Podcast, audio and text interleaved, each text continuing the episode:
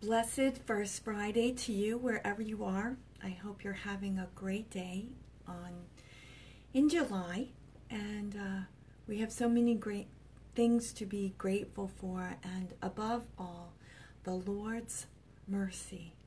He who gave His life for us, and you know we re- remember that every Friday, and in at the same time this first Friday, we seek to make reparation for sins against the Sacred Heart of Jesus. And uh, many of you are making the First Fridays or uh, have made them or are restarting them. So it's First Friday in July and a good time to rekindle our love and rekindle our giving of ourselves in reparation on this day, receiving communion, going to Mass in reparation for the sins committed against the Sacred Heart of Jesus.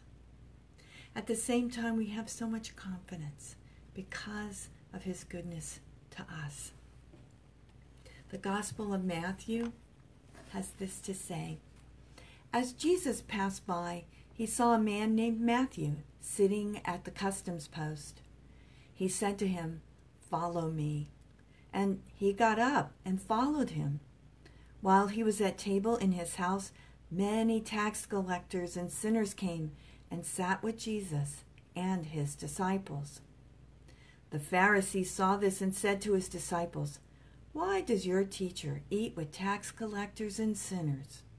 He heard this and said, Those who are well do not need a physician, but the sick do. Go and learn the meaning of the words, I desire mercy, not sacrifice. I did not come to call the righteous, but sinners. The Gospel of the Lord. Praise to you, Lord Jesus Christ.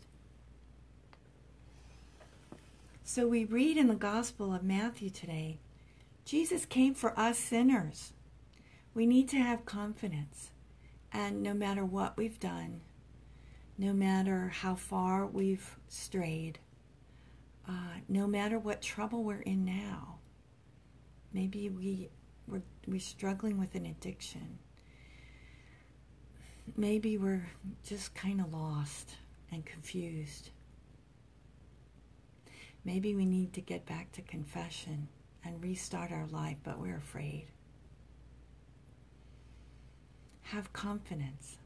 The Lord died for you, and He loves you. He wants to not just be with us, but He is for us. He fights for us. He lives with us and guides us. And He carries our burdens if we just turn to Him in trust. That's my prayer for you today and for me that will always, no matter what, turn to the Lord in trust because He is the one we can truly have confidence in. Jesus, I trust in you. We pray our morning offering. Divine Heart of Jesus, I offer you through the Immaculate Heart of Mary, Mother of the Church, in union with the Eucharistic sacrifice, my prayers, my actions, my joys and sufferings of this day, in reparation for sins and for the salvation of all men and women, according to the special intentions of our Holy Father, Pope Francis in the grace of the Holy Spirit, for the glory of the Heavenly Father. And we pray for vocations.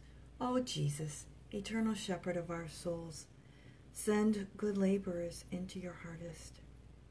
And we pray especially for our newly ordained priest. Many of them are just uh, have their month anniversary right around this time. So we pray especially for them too. And we ask God's blessing on all of us and on all those you love. In the name of the Father, and of the Son, and of the Holy Spirit. Amen. Have a great Friday.